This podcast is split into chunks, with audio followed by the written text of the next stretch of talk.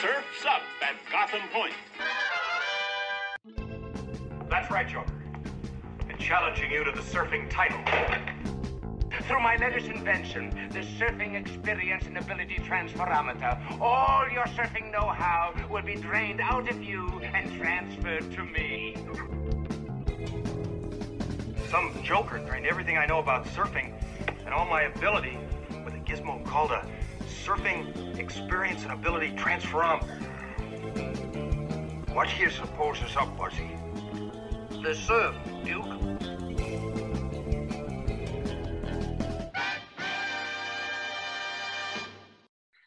Welcome back to Surf Kings of Gotham. Today we are commenting on episode two, Smack in the Middle. Here we go. Surf Kings, episode two. I am your host, Kyle. Now you And with you as always is Garth.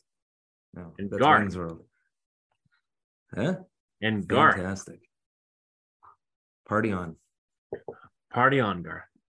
So, as we discussed in the first episode, which I imagine people have heard if they're listening to the second one, unless you just have some sort of weird selective OCD, uh, each of the first two seasons of Batman have two part episodes. So the one sentence Wikipedia episode description is while the Riddler maneuvers Batman into being sued, the dynamic duo investigate the supervillain's concurrent scheme.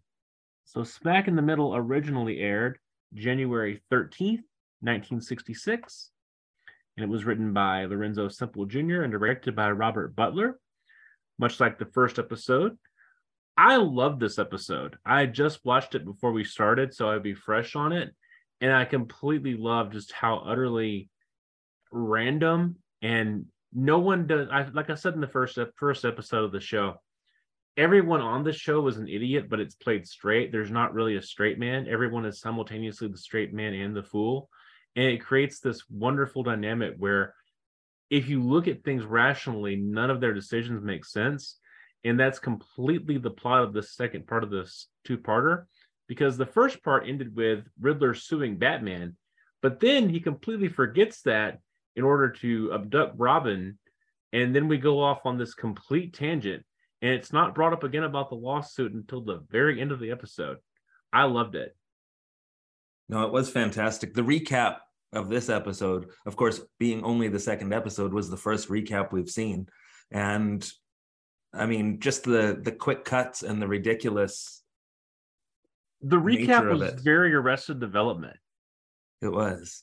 Like No, it was fantastic. there was a shot where it's then the first episode, Riddler has a blowgun and shoots Robin with a dart like the size of his hand.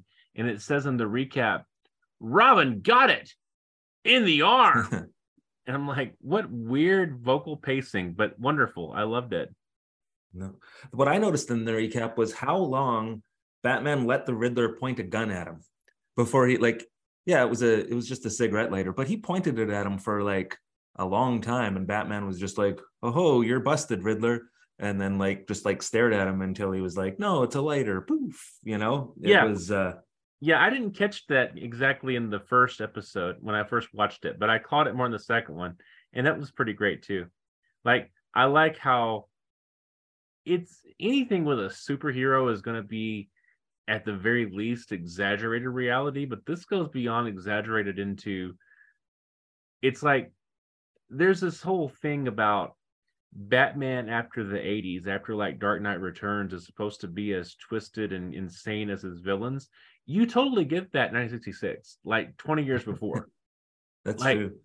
Every decision only makes sense if you go into it thinking this character is either insane or stupid. Yeah, no, it's a it's an interesting uh observation for sure that everyone is just equally insane. It's a weird thing. You don't see that on many shows. Most shows stick pretty close to like a straightforward Neil Simonish sort of thing where you have a straight man and you have a character who's a wild card and they're in a very they start out at least in a very grounded type of situation and then it just steadily escalates over time until by the end of the climax of the of the production then it's a long way from where it started like hospital is a great example of that where it completely it starts out everyday and mundane and pedestrian, and by the end it's just madcap. This doesn't even start that way. Like it, they the whole grounded starting point is in the first episode, Bruce Wayne telling people who came to beg him for money about his parents being gunned down, and then he lies to an old lady about going fishing with her nephew, and then from there it's pretty much that's it. That's all you get. Like Yeah, there's it's just sure. a direct jump into okay, now it's full blown. Uh, so before we get into uh, the goings on of this episode, I just want to touch on so Jill St. John is back as Molly. Um, taking a quick scan through her Wikipedia page, uh, she was she was she appeared in a lot of things. Uh, she was a Bond girl in Diamonds Are Forever, the first American Bond girl. Um, That's cool. she had yeah she had a very active career. Um, she was married four times, and uh, currently married since uh, 1990 to Robert Wagner. So uh, still going strong. Good for them. Between marriages, uh, she's been linked. This is a this is the longest section I think of her entire Wikipedia page. I'm not going to read them all, but she has been uh, romantically linked to very many uh, entertainment, sports, and political personalities, uh, including Michael Caine, Sean Connery, uh, here? Sandy Koufax, Henry Kissinger, George Lazenby, Jack Nicholson, Roman Polanski, Tom Selleck, Frank Sinatra, and of course, Adam West. Wow. Yeah. That's quite a list. George Lazenby is my favorite James Bond, not so much because of his performance as James Bond, although On Her Majesty's Secret Service is a great movie, but just because of the insanity that went on behind the scenes. That that should be a movie. I, I love every part of that. Yeah, no, absolutely. But three three separate Bonds and Adam West, who, I mean, if he could have done a British accent, probably should have been James Bond. I read or saw somewhere where he was considered for it after the after Connery left. Like apparently they really fantastic. considered Adam West. Maybe it was on the documentary about him that he was considered, but he was I think by that point in time he was already associated with Batman. And so I mean in retrospect that would have been a fine jump. I mean it wouldn't have been that big of a deal to go from Batman to James Bond. But at the time it was I think one of the one of the big things was he's American. Yeah. So they went with George Lazenby. And if you don't know that story, you should absolutely look it up. We can't go into it because it's off topic. Of course. Uh, and also, of course, credited in this episode, uh, the fantastic Frank Gorshin. The most interesting thing I saw about him reading through his his Wikipedia was that uh, when he was 15, uh, he took a part-time job as an usher at a theater, and he memorized the mannerisms of the screen stars and created an impressionist act. Um, being a, a Slovenian immigrant, he didn't uh, English wasn't his first language, so he uh, he picked a lot up by imitating uh, what he had seen in the movies. Uh, he re- he was still in high school when he obtained his first paid employment, uh, which he secured as the prize in a Pittsburgh talent contest in 1951. So he won a one week engagement at Jackie Heller's New York nightclub Carousel. His parents insisted that he take the engagement, even though his 15 year old brother had been hit by a car and killed just two nights before. Jesus. So that's that's how he got his start. Um, then transitioned. He played uh, bad guys in a lot of movies, but like tough, serious bad guys. Uh, of course, he was a an impressionist and a comedian, so he did take some funny roles as well. But uh, nothing stands out that I've read. Uh, of course, as much as Riddler, where he was absolutely fantastic. I've never seen him in a serious role. I need to look that up. I could see it. I mean, you see it with Riddler. Riddler's all over the place and very cartoonish and out of control, but you could see how if he just dialed it back, Riddler would be a credible threat type character. Yeah, absolutely. Seems like he had a lot of range, which I think everybody in the show did, with the possible exception of Burt Ward, um, who we'll be hearing from. But like Adam West had a great amount of range. It was only like in the 80s or 90s that he really leaned into the Adam West caricature. No, he was fantastic for sure. I think you have to have that amount of range to do this sort of comedy really well. Well, no different than like a Leslie Nielsen type character where serious and dramatic and stuff was, you know, his early career and then kind of a, a resurgence or a you know, in a, a more popularity uh, type situation stemming from his playing it straight in funny movies, right? Yeah, you have to be able to play it straight to to really do ridiculous straight. And I don't think any, just anybody could do it and have it work. Like you don't really even when you watch these episodes, you're really kind of in the universe, you're in the world of the show. Even though you're thinking, well, that makes no sense at all. You go along with it because the characters and actors are also committed to it. It takes a person with some experience and some some chops to pull that off and not have it be wink wink nudge nudge through the whole thing. Yeah. So like I said, I just watched the episode and yet I could not give an accurate beat per beat description of the episode because I have the short term memory of someone like Batman who's been hit in the head many times.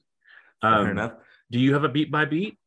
Uh, f- fairly well, although some of my notes and maybe your recent watching might uh, bring some more clarity to why I wrote some of the things I wrote that make very little sense to me now. But like Um, Riddler, it does- Riddler riddles. It's fine.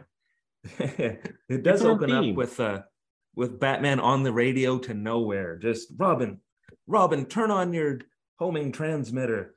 Boy, turn on your homing transmitter. And it uh I don't know what he's, you know, how he expects Robin to hear that or where he's broadcasting to, but uh he's he's just using the the magic of radio technology. He's hoping Robin's going to hear him and turn on his homing transmitter. Yeah, like if Robin could hear him to, to pick up his message, wouldn't he have already already transmitted? yeah. The Or Batman on this show to. is not the world's greatest detective. He's just some guy. Oh wait, he turns into the world's greatest detective, though. You, we just haven't got to that part yet. True. Um, yes. So, so while this he's episode. yeah, while he's begging and pleading on the radio, uh, Alfred calls him uh, to warn him that uh, yeah, what's her name? Aunt Becky? No, that's Aunt full Harriet. house.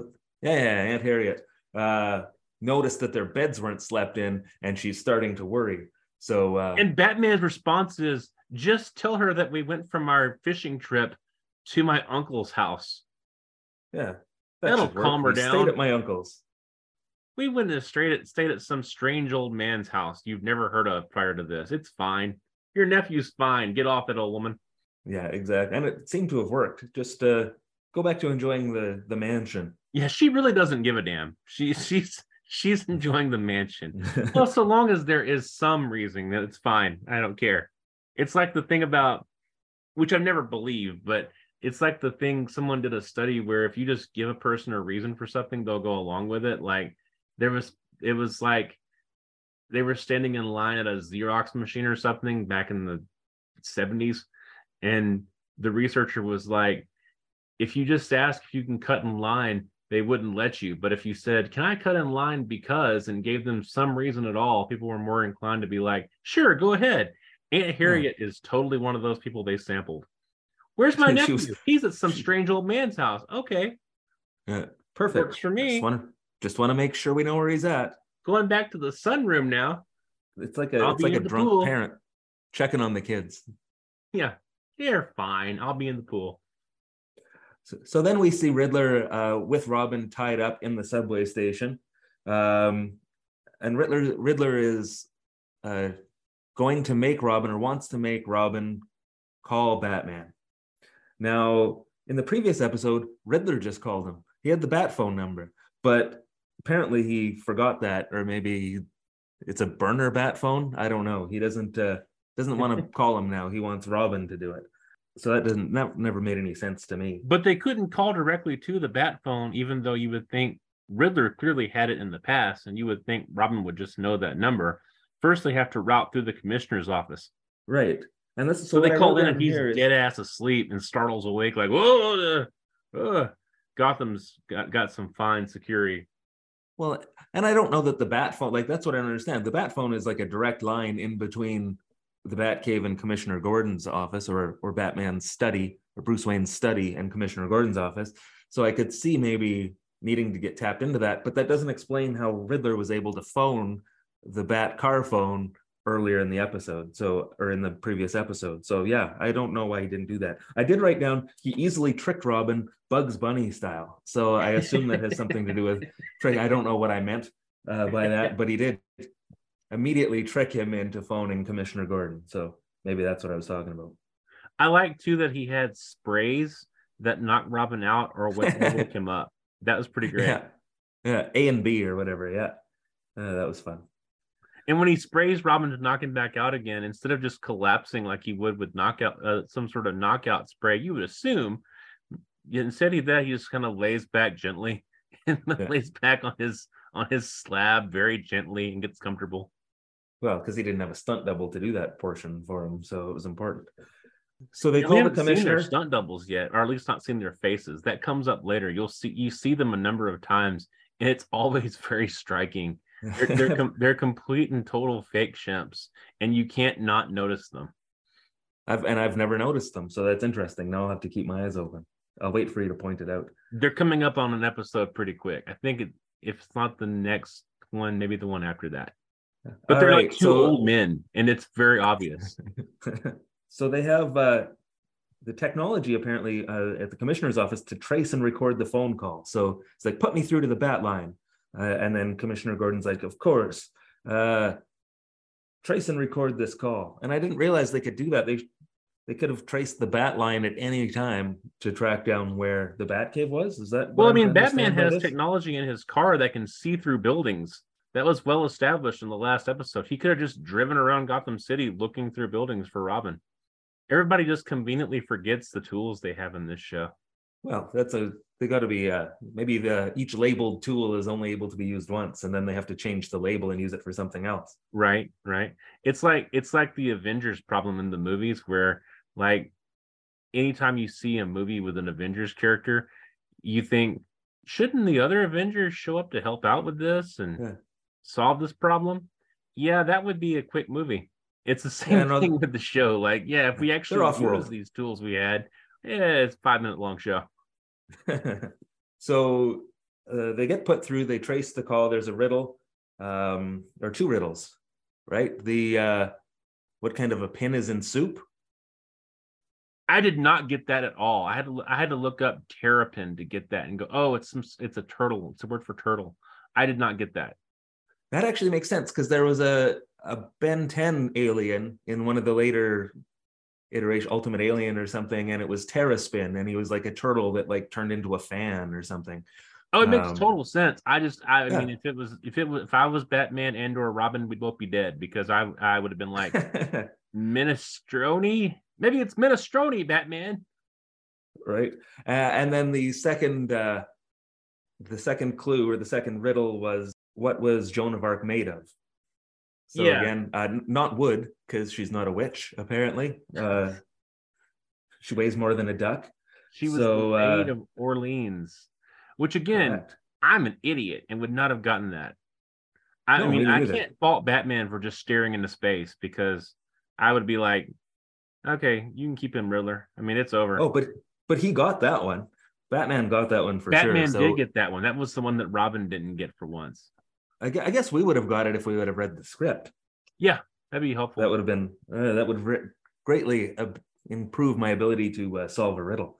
uh, it's like later day. Batman in the comics when there was this joke I saw somewhere about if you like Batman's superpower is he has the script. He knows what's gonna happen. he knows who the villain is. That's how he's able to figure it out. Well, in this case, putting those clues together leads them to the old turtle mill on Orleans Cove. Yes, old is- turtle mill. Yeah, you know, where they mill only the finest turtle meals and flowers. That's Absolutely a thing in most of your bigger cities. Uh, so that gives him the clue, of course. Um, now we get to see more behind the scenes of what Riddler is planning, uh, which is to uh, mold Robin's face and dress Molly up as Robin and have her be his exact duplicate so that uh, they can infiltrate Batman's organization. Yeah, which makes no sense. Like, the plan was to sue him and take him to court, but now you want to infiltrate his his organization. Why? Like it's never explained exactly. The whole suing him thing makes no sense because you can't sue a mass vigilante who doesn't have personhood. But the whole thing of we're going to sue him and also infiltrate his his Batmandom. Why? That's Well, never maybe- explained. Maybe after he filed the lawsuit, it, he talked to an actual lawyer, and they're like, "You can't do that." So then he went on with like Plan B, which was the uh, I guess we'll just infiltrate him with a lifelike mask. yeah, and it was very lifelike. She looked exactly like Burt Ward as soon as she It slipped that mask weird. on. It was, it was truly fantastic. weird. And when Burt Ward started acting like Jill St. John, upsetting. It was. I noticed that too. I wrote down Burt Ward is a woman, hip out pose, disturbing. Those were my exact notes for that. Yes. that scene. Yeah. it was. it was awful. And they do this thing with Jill St. John still reads the lines, but she's clearly not in the she's not in the in the frame. So she's off like dubbing it. And it Yeah. sounds weird. It sounds like a cheap movie. What do you think, Robin? Yes. Like it's hmm. not at all even close to being synced up to where what's happening in the in the in the scene. But somehow I truly believed, other than uh, you know, there was some tiny flaws in the mask from the uh, from the molding process, of course, which I noticed right away. Um, so anyway, they put their plan into action. Uh, so Robin finally turn, or they take Robin's belt and they turn on the uh, the homing transmitter. So Batman is able to track them using the detectoscope in the Batmobile, which is uh, just random arrows pointing on bouncing around on a screen, which was you know, Yeah. I love though when he when he rips out of the Batcave to go follow the detective scope to find Robin. Riddler and and fake Robin, Jill St. John, happened to be driving by right near where the Batcave is at basically the same time. And so the arrow is pointing one direction and Batman's whipping across both lanes of the highway to go that direction. But then when they pass him, the arrow switches back behind him. So he unleashes a goddamn parachute to turn the car around at a thousand miles an hour. It is amazing. you know how, how parachutes work. Yeah, yeah, with the emergency bat turn lever. Yes, that's what the lever is. There's there's a clear lever if you look at the show at the car between where they sit. And you wonder what's that for? It's for when Batman decides to unleash a giant parachute so he can turn not even on a dime, but just like it was insane. It was awesome. I loved it. Yeah, no, it is fantastic. Um, so then, of course, uh, fake Robin and the Riddler put on helmets for safety, uh, which Yes. is always that's a good message to have um, because they know that Batman is going to unleash the Bat Ray uh, Yes. and disable their car. Yes. And sure enough, he did. If he'll if he's willing to turn like that with a parachute in the middle of the highway, he'll he'll unleash a laser in the middle of it too. What's gonna stop him? Reason? Concern for other other motorists? So they get he gets them stopped with the Bat Ray. Um, helmets disappear. Robin, fake Robin, lays down on the ground, and when Batman wakes her up, uh, of course I can't talk because she uh, she can't do the Robin voice, so she pretends she can't talk. Batman puts her in the Batmobile and uh, drives to the Batcave. Yeah, which is like right down the road. He never even got he never even made it to Gotham City or, or to Turtle Cove, wherever it was he was going. He never made Orleans it. Orleans Cove. Yeah. Orleans Cove. So, yeah. uh, he never made it so- there. So he was like a few miles from the Batcave and turns back around. What a convenient the convenient incident this was. hopefully uh hopefully alfred didn't need any turtle meal or turtle flowers for anything um yes. because he didn't send him with a list. Hey Not while you're there the pick me up while you're there at the old turtle mill pick me up some some turtle meal. Turtle Um, sounds like a horror show. it should be. So then once they get to the bat cave molly pulls out a gun ending the ruse but batman wasn't fooled at all was he No, he knew immediately because he could see the straws that they had jammed into the paper mache mask they put over Robin's face. He could tell that wasn't Robin's real nostrils. He's looked at the boy a thousand times. exactly. I But can that see his doesn't change face the- when I close my eyes. You can't fool me. That's right. Which was uh, a good thing he noticed when he did because he was able to use a hidden anti-firing pin bat laser beam in the car on the ride to the Batcave. And it's Thereby- pronounced Lazar on the show. It is Like it's such laser. new technology, they don't even know how to say it correctly. but the fact that it's it's a specific hidden anti-firing pin bat laser beam. That was my fa- that was probably my favorite part of the whole show. I love the specifics. Everything is so specific. Nothing is ever just he used his ray gun. No, it's it's a very specific thing. Right. So because the gun no longer works, uh, Molly starts running around the Batcave. Uh, Batman is aggressively chasing her in the Robin costume, which I feel probably fulfills some sort of fantasy that he's had for some time. Aunt Harriet's there to doll down the gay. oh, the poor deluded girl. If only she'd let me save her. Yeah, so she climbs up the la- the giant ladder that is in the Batcave to that you find out for some reason is built over the atomic pile that powers the Batmobile. So Batman has a giant atomic core in the middle of an underground cave and beneath the house where people live. They're all riddled with cancer. Absolutely, but that's okay because he has a hidden anti-cancer bat laser beam that he uses. He has to, a uh, spray for that. Yeah, it's got to be a spray. But uh, yeah, uh, I like that they just leave that open, uh, just in case Alfred needs to like dust it or open. something. It's Well, Alfred probably climbs up there to dust the dust the uh, atomic whatever. Right. You know he has to. I mean, he's he's an indentured servant. He has to do what he's told. What got me was okay, so I understand being terrified if I'm gonna fall into the atomic pile. Fair. But Molly climbed up the ladder while Batman's yelling about this, and then she freaks out immediately. You can just climb back down the ladder. An old man does it every day. That's true. But then that would rob us of the joy of seeing the uh, the bat rope climbing, swinging, scampering Batman The stunt. climbing is so great. I don't know Okay, anything you- about climbing a rope except for what I learned from Chuck Norris's sidekicks, which taught me that you're supposed to wrap your leg around it and pretend someone that Chuck Norris is there with you when you climb. But Yeah. I don't I've never seen a person really climb a rope like that. I don't think that's how they do it. And I would like to know the thinking that went into okay, let's have Batman wildly skitter his legs back and forth while he goes Yeah, up uh, the rope.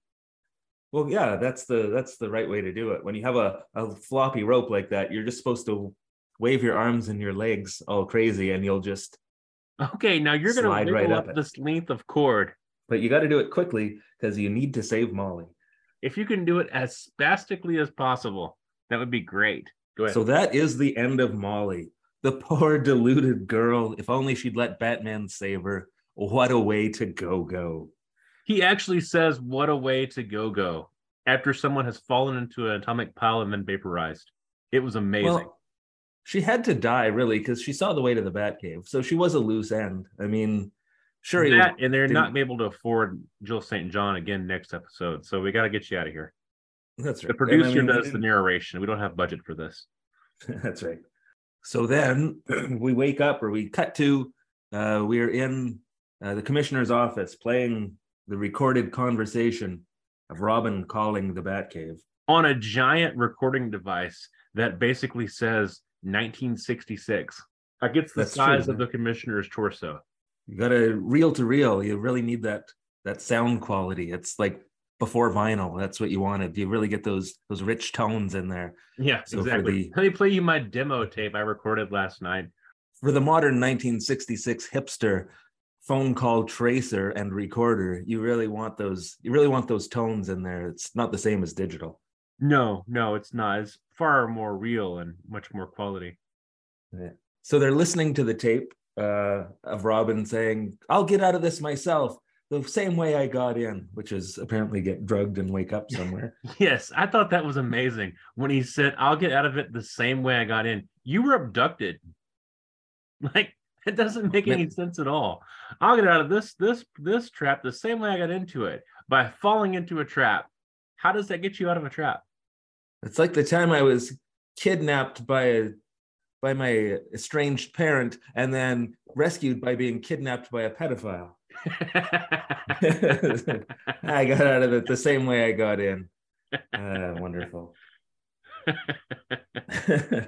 so they're they're listening to the giant uh, reel to reel Batman, uh, or sorry, Chief O'Hara is like, oh, it's not even a good recording. There's all these noises in the background, Uh, And to which Commissioner Gordon's like, "That's atmosphere, you son of a bitch."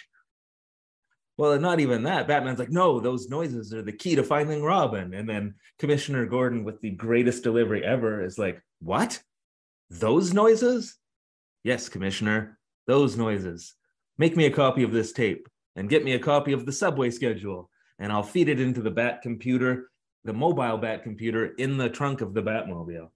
Yeah, we'll go outside and, and stand in the middle of traffic to look at it.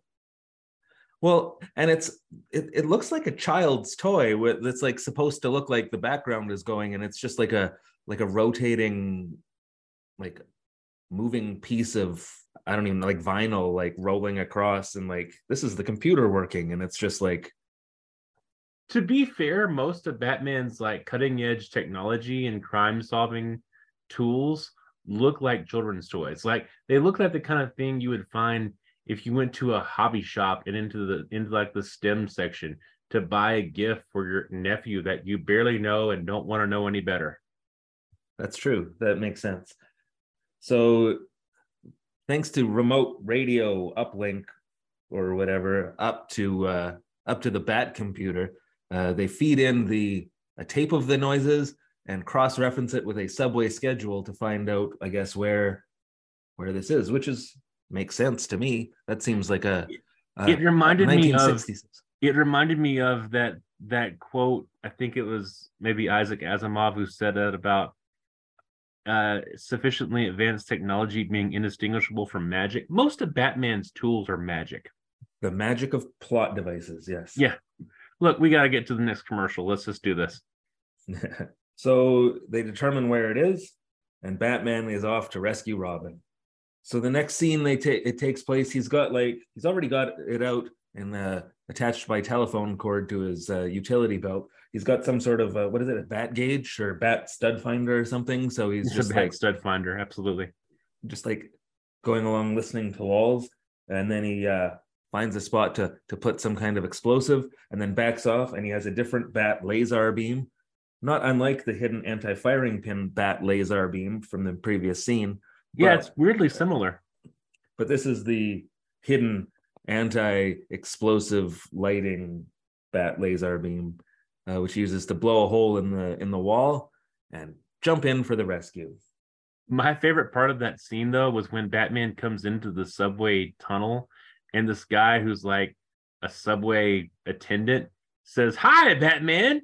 And Batman says, Hi. And then like runs by him. Like, let's just stop the whole climactic momentum for Hi, Batman. He's really excited and happy. And Batman goes along with it. Hi. that was probably an extra that just like shot his shot to get a line in to Right. You're not Yeah. supposed to scream at Batman. But we only have enough tape for one more take. We'd we said, the that, producer's the to go narrator. home. So he jumps in, scares off the Riddler, uh, who drops the bulletproof, bat-proof plexiglass down and mocks him for a little while and draws a question mark on it. My favorite part of that was when part of Riddler's mocking was rubbing his face across the plexiglass. Like Yeah, that's true. That was he literally funny. like drags his face over the plexiglass to taunt now- and- Batman. and now he has the flu, so he's out of commission. That's why he didn't show up for court. Exactly. So he unties Robin. Uh, we're left with a couple more riddles to uh, figure out the location of the the final crime uh, that was set in motion, of course, by the exploding cake uh, way back at the beginning of the last episode. So, how many sides are there to a circle? And what president has the biggest hat? These are the clues size that of you the will need. circle thing made sense. Inside, outside. Like when they said that, I was like, oh, okay, sure. But then when the answer to which president has the biggest hat was the one with the biggest head, I was like, does Riddler need help writing these? Like, it, did he come? up Well, to me, that one made the most sense. I knew that one. I would have been like, even as a child watching this in the 80s, I would have definitely been like, yeah, the one with the biggest head, of course. I would have Now said I can be a Abe Lincoln since he had a big hat, and, er- and that was like his thing that he did. He had a big true. hat and also freed the slaves. But it's always and also after the big hat. That was his main thing. the big hat was the most important. The big hat, uh, the chin beard, and then the slavery. Right. Yeah. Abraham Lincoln had a lot of accomplishments. The big hat, chin beard. vampire hunter, slavery, So like all of these things kept America together during the Civil War, but those are down a little bit after his fashion choices and killing vampires. Of course. So Robin has determined, of course, that because of these answers, they need to go to the head office of Gotham City Bank uh, because they're going to take the loot from the inside and take it to the outside, uh, which is What you do. excellent deductive skills. Yeah, exactly. He's telling us how a robbery works.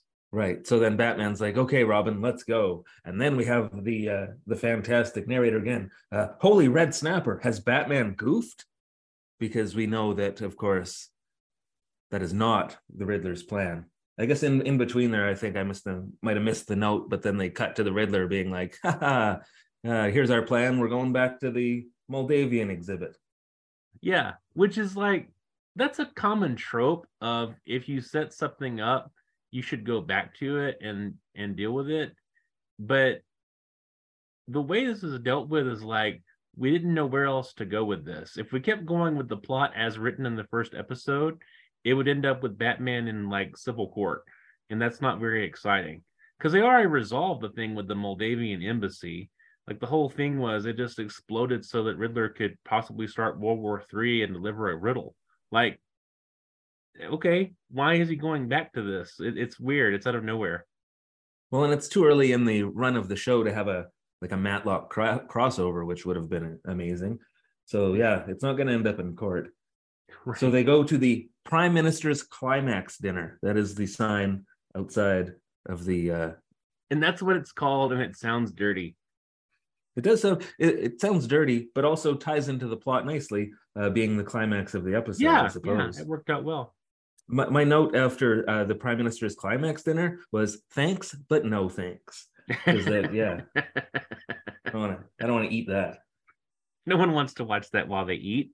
That's correct. So now we assume uh, that the police and Batman and Robin are on their way to the bank to stop this uh, this crime, while Riddler and his goons are underneath. Uh, it's important to note they are underneath in the basement, uh, setting up for this caper. So they're setting up laughing gas with fans to blow it into the ventilation, and we assume Batman and Robin are nowhere in sight uh, to stop this from going down. Yeah, This the is where they reveal- thing was weird. What's that going to accomplish? That you couldn't just like pump in knockout gas? Yeah, but it's more fun to have people laughing. I guess, but Riddler, ha- has likes to laugh established that he has wake up and fall asleep spray back at his head, back at his hideout. Like he couldn't have But they didn't- through the through the clearly labeled air vent. But they didn't uh they didn't take that with him when he jumped through the plexiglass. That's probably why he was like rubbing his face on the plexiglass because he was like, "Oh no, I forgot my knockout spray." I'll have to stop and buy several tanks tanks full of laughing gas now. right. So they show upstairs at the uh, at the function. Uh, this is where they reveal that the earlier established mammoth uh, is actually jewel encrusted and stuffed with priceless stamps. Because that's what you often stuff things with is stamps. So that right, makes that was weird. Why is it stuffed with stamps? Like that seems like a weird detail to throw in there, but okay. I- I think there was a throwaway line later on that was like, "Yeah, they were cheap when we did it, but now they're bright, priceless and valuable to stamp collectors." Yeah, stamp collectors who often don't have huge budgets, but sure. Right. So here they are now. the The laughing gas is being pumped in. Uh, Riddler says, "Okay, wait for my signal," and then slides down of another vent, uh, and then comes out above him in the event location itself by sliding out of a vent. So that's he's in a magic vent. Yeah, the vents are very important. The vents are the vents in Gotham City are were just designed for crime. Now, despite this uh, laughing gas being brightly colored, uh, no one notices. So everyone just like is hanging out, and all of a sudden they start laughing. Uh, and then the Riddler pops out wearing a, a gas mask, and everyone is uh, just laughing hysterically. A gas mask that looks like an elephant. So basically, Riddler did the 1966 version of that time on The Simpsons when Apu and his wife were getting married, and Homer impersonated Ganesh with his elephant mask. That's true. That's fantastic. Uh, my favorite person in this entire scene is the is the rich old lady. Oh, who's like, This oh, a low comedian. Yeah, Uh, a, nice. a vulgar low comedian, just like taking a shot at old Frank Gorshin himself. I say, yes, that's delightful. Oh, yeah, just like a just a crazy old lady. Classic, there like so many lines. Like it was like she's the star of this scene. yeah, no, there's she's episode- fantastic for sure. There's an episode coming up that I remember seeing years ago where they're in a lighthouse for some reason, and I even forget who the villain was in that episode, but Batman and Robin encounter the lighthouse keeper and his wife, and the, the episode completely stops for them to have shtick. This was kind of the same thing of like instead of this lady being like, "Oh no, a low comedian," they basically like just hand the show over to her, and they're like, "What else you want to say? Go ahead." I say, that's delightful. She carries on for a while. Yeah. So then it's time for the signal. Uh, and Riddler, the he just shoots a gun in the air. That's the signal. That's Yeah. the least subtle signal. Why would you need that to be the signal? That's really weird. But He could have just yelled, "Hey!" But he shoots Yeah. a gun into the air. Yeah.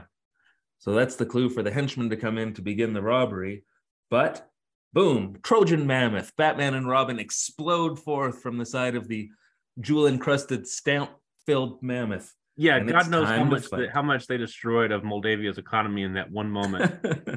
yeah, just hiding in there with footprints all over these stamps. exactly. So now it's time for the big fight. This is the first time because we didn't get a big fight scene in the last episode. So this is our first like bat Figuring classic Batman fight yeah. with the with the and and I, I wrote down so I, I made a note because I felt this was very important to me at the time. So here is the fight breakdown. Uh, we have a crunch, a zlonk, a clonk, a bam, kapow, ouch, wham, zap, kapow, irk, zock, biff, and finally zwap. So that is the fight breakdown. Uh, Ouch is Brought to you by- favorite of those. brought brought to you by uh, some sort of a sponsor that will be named later, maybe. Right. Um, the We should, recap, we should the absolutely fight do those at the end of the episode, like each time, and just say, "Here's the rundown of sound effects," because that's something people will want to know. And we should absolutely keep this entire part of me saying this in the show. I think so. I think it belongs. Some of the spelling was great. The zwap was three Z's uh, or Z's for you uh, south of the border American folks, and then W A P P. So that's zwap. Zwap. What makes that noise? What what sort of violence makes that noise? Oh, I don't know. It's all the same violence. Probably awkward, It's all awkward punching. awkward punching and like jumping around and yeah. Batman and Robin Like- have this one move that I love where they like put their arms in front of each or in front of themselves and bend over and then run towards the goons and just stand there. I'm like, couldn't they just grab you and it be over there? What what good good No. idea, Master Fighter Batman. That's that's awesome. Fist in the palm and battering ram. Yeah, no, I like that. That's uh, Yes. it's a it's a battering ram. That's what it is, but they're not they don't actually it works because the goons just stand there. Like if the goons weren't weren't old decrepit men almost every time, that that should never work. Like it only works in Batman's favor that the goon union is not doing well and the villains can only afford so much. That's true. Well, that's very important. This is probably the uh, the precursor to Krav Maga uh, before that whole explosion happened. So I feel like that's uh, Yeah, know, there's a lot Batman more, there probably. was a lot more flailing in the 60s. That's right. Well, that Robin's is, a uh, fucker. Like Robin, like Batman, Batman fights very awkwardly, and you only really think, oh, he did well because he's the designated star of the show. But Robin is just this vicious little animal attacking people. It's like it's like that scene in like Ace Ventura 2 where he's in the African village and he's gonna have to like fight the guy in the circle and it's like the big guy lumbers in but then turns around and like there's like the little savage guy. I think it's like played by Tommy Davidson or something, but like the little savage guy on his back that's like, oh, I get to fight this little guy, and then he's just like a like Tasmanian devil Yes. style, just like yes. yes. Robin Robin is an angry little fellow. maybe because he was impersonated by a woman in this episode and he felt yeah. He was impersonated by a woman and no one seemed to notice. He's got a lot of angry things to work out now. he wasn't for once he wasn't the one involved in Batman chasing him around the Batcave suggestively. It had to be a woman in a Robin costume. Aunt Harriet is there to dial down the gay. so we're back at the end. Bruce Wayne and Dick Grayson are uh, hanging out in the mansion. Uh, Bruce is just talking about how heartsick he is about Molly. Gosh, how he couldn't save her from a life of crime. Her ashes are Um, downstairs. Yeah, still in the because well, Alfred's probably down there feather dusting the He's the down there in a nuclear core or hazmat suit, scraping Molly off the pile. Just heartsick about her. Uh, Aunt Harriet comes in and is like, "Gosh, I hope there's no criminals around Dick or whatever." The Yeah, she hears Dick him being making exposed reference to, to her being like a like a lost soul or something, and Yeah. Aunt Harriet assumes he's palling around with some meth-addled whore he found somewhere. the thought of Dick being exposed to some criminal element. Oh, I thought she was gonna say like exposed to some woman. That's what I thought she was Right, going to say. Like just like no, no women around Dick. she was really concerned, but then, as is always the case for Aunt Harriet, moved on really quickly. Yeah. Uh, let's just work on this algebra. She's dead now, Aunt Harriet. Oh, it's fine. I'm going back to my shows. Yeah. My story. Oh, you're getting help with algebra. Perfect. Exactly. I'm surprised that he that Bruce didn't give like Bruce becomes it becomes like a running gag of every time Dick is doing some sort of deep niche study subject. Not that algebra is that deep niche, but later on he's like trying to learn Latin or something, and Bruce will say things like, "I'm surprised at you, Dick. Language is the core to the future of the world. Yes, Yeah, that was fr- are very important. Yeah, it was French, but still same same concept. French is also a dead language." Yes, I think so. So the um Batman TV show Wikipedia entry has uh, notes for each episode. Oh, wonderful. So I thought we would we could read those and learn about each episode. Okay, so these are the notes for Smack in the Middle.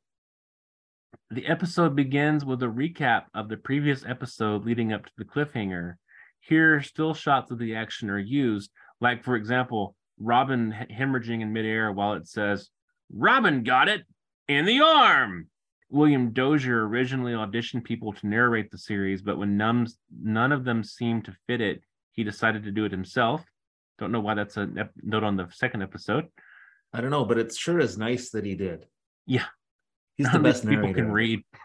I'll just do it. Uh, for the first two seasons, a tag preview of next week's villain followed every two-part episode except the pilot. So yeah, there's not a there's not a tag on this one about what's going to happen on the next episode. That's true. This is the first instance in the TV series of a villain escaping apprehension. The only other main villain to escape apprehension was Catwoman twice, once by falling down a bottomless cavern, and once by falling off a warehouse roof into a river. Yeah, so I think the thing with Batman killing his villains in every movie came from this TV show. Like in the epi- in the end of this episode, he hurls a bomb at Riddler and then just assumes he got away, and then Catwoman fell off a building twice. Batman's a murderer. The series reveals that Bruce Wayne has an uncle who is never named. In the comics, Bruce Wayne's uncle Philip Wayne raised him after his parents' murders. That's weird. If he had a parent, if he had somebody who raised him, how did he become Batman? Was was his uncle like Aunt Harriet? Like whatever, just keep me out of it. I like that he has an Uncle Phil because this has given me some serious like Fresh Prince of Bel Air vibes now. That would be a good good thing to use as like a high concept reboot of Batman. Exactly. the exterior shots of Wayne Manor were actually footage of 380 South San Rafael Avenue, Pasadena, California. It's a nice looking Wayne Manor. It looks a lot better than the weird, like old haunted house Michael Keaton lived in in the Tim Burton movies. That's true. The original script had a grimmer Batman who allowed Molly to fall to her death. DC Comics rejected the scene and it was shot with Batman desperately trying to save Molly. But, and it doesn't say this, but I'll just add this he still said, What a way to go, go. Just to keep that idea in there of Batman doesn't care if you die. In future episodes, it is explained that everybody who is taken back to the Batcave must be given the Bat gas sedative which is totally a date rape drug, so as not to spy the Batcave's location and deduce Batman's identity. Yet in this episode, although Batman guesses Riddler's mole Moll has disguised herself as Robin, he takes her back to the Batcave without Batgas. Even though she must have seen the Batcave's entrance upon Wayne in, underneath Wayne Manor, she makes no reference to this in the subsequent scene. Well, no, because she was atomized. Yeah, yeah. That's why they had to kill her, I feel. Yeah. What a way to go, go. Uh, the scene of the Batmobile leaving the Batcave to race the remaining 14 miles to Gotham was filmed at Bronson Cavern in Hollywood Hills. This cave was used in many horror films, including Invasion of the Body Snatchers. The problem they ran into in filming was that the Batmobile was about the same width as the cave entrance. To keep from ripping the fenders off George Barris's creation, they undercranked the camera. So you're right, they undercranked it. So it would come out slowly and then later sped up filming to give the illusion of speed. Classic. In most scenes of the villains' hideouts, the camera is shot at a Dutch angle. If the camera is crooked and Batman is in the shot, the chances are that something bad will soon happen to him, as is the case in the go go bar scene of the first episode of this adventure. Hmm. Okay. I find it interesting that they used Dutch angles and not the uh, Romanian angles that are classically done in Moldavia. Or German angles. Only when they're swearing. Yeah. The Batmobile's ever popular emergency bat turn lever is put to use in this for the first time in this episode. Oh, awesome. So Batman's going to kill some other people on the road soon.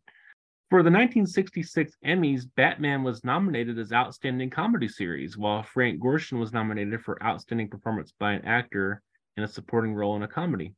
That's cool. I like that they appreciated back then that it was an outstanding comedy. Uh, Lyle, I don't know why this is on the second episode notes, but Lyle Waggoner was a second choice for the role of Batman in film for a test reel and later played Steve Trevor on Wonder Woman. Uh, this is one of the three episodes in which Batman characters die. The second is a, de- a death worse than fate, wherein the gunmen intending to drill Batman and Robin full of bullets shoot each other to death as the dynamic duo dodges them.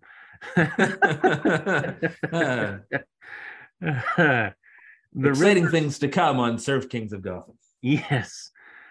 The Riddler's maniacal high pitched giggle was inspired by a character, Tommy Udo, portrayed by Richard Widmark in 1947 20th Century Fox film noir Kiss of Death. Oh, okay. Interesting.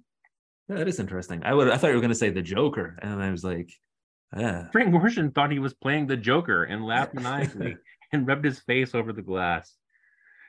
During the chase scene where Batman is racing from the Batcave to save Robin, one very brief clip of the Batmobile passing by on the road shows the car's original paint scheme, matte black with white striping.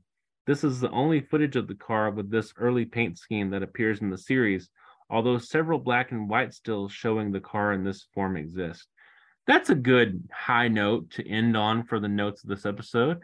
Something, something paint. Absolutely. So that was the most first... talked about topic. Exactly. That's what you watch Batman for is the paint job on his car. So that was the first two episodes of Batman, Hi Diddle Riddle and Smack in the Middle. Thoughts? And what a what a thrill ride it was. I, I think that was a fantastic episode. I've seen them about 300 times now since we started talking about doing this podcast. So I'm excited to move on to the next. I am so villain. excited to move on from this first episode. Yeah. Although, had I seen this in 1966 and I was an adult, I imagine that I would race home from work to see the next episode, and it wouldn't be satisfied. Just re- like I had to be like a kid and jump out of my car and run the rest of the way, just to make sure you saw this. Jump into your car at work like the Batman car, yeah. like the Batmobile, right? Atomic batteries to power, turbines to speed. I got to get home to watch Batman. And then when traffic picked up, just leap out of the still running car and run the rest of the way home. That's right. So it's a good series. I like it. And I like, I feel like, and I may have said this before, I'm sure I'll say many things that I've said before. I feel like if you got rid of The Simpsons, you could partially, you could recreate quite a lot of it from the Batman TV series. There's a lot of, uh, yeah, absolutely. Was very So inspirational to the next generation or two generations farther or whatever generation started writing The Simpsons. Yeah. Right. I like to imagine there was like in the 60s, there was a whole generation of baby boomer kids who were like, this is high adventure. Like I'm on the edge of my seat with gum crammed under it.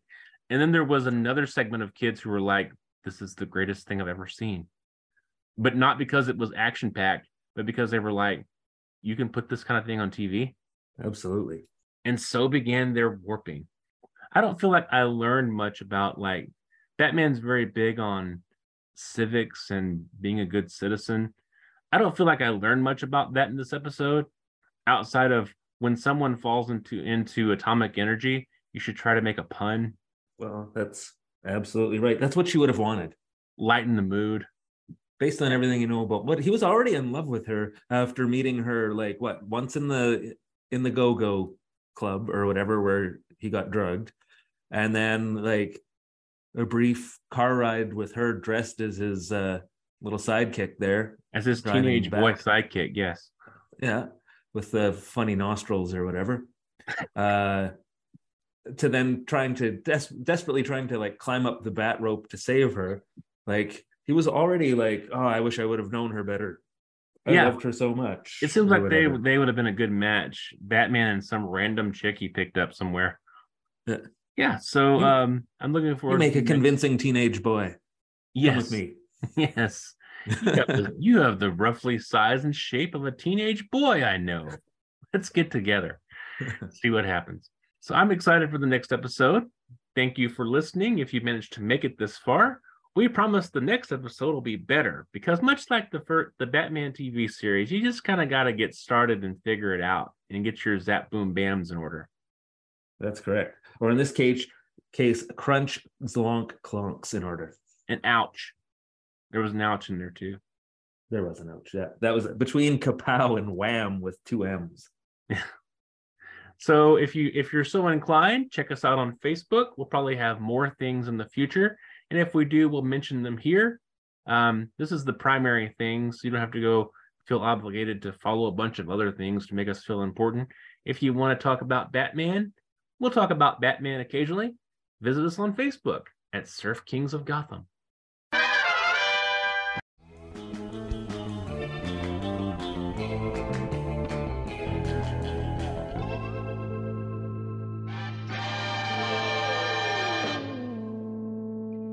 Sir King of Gotham.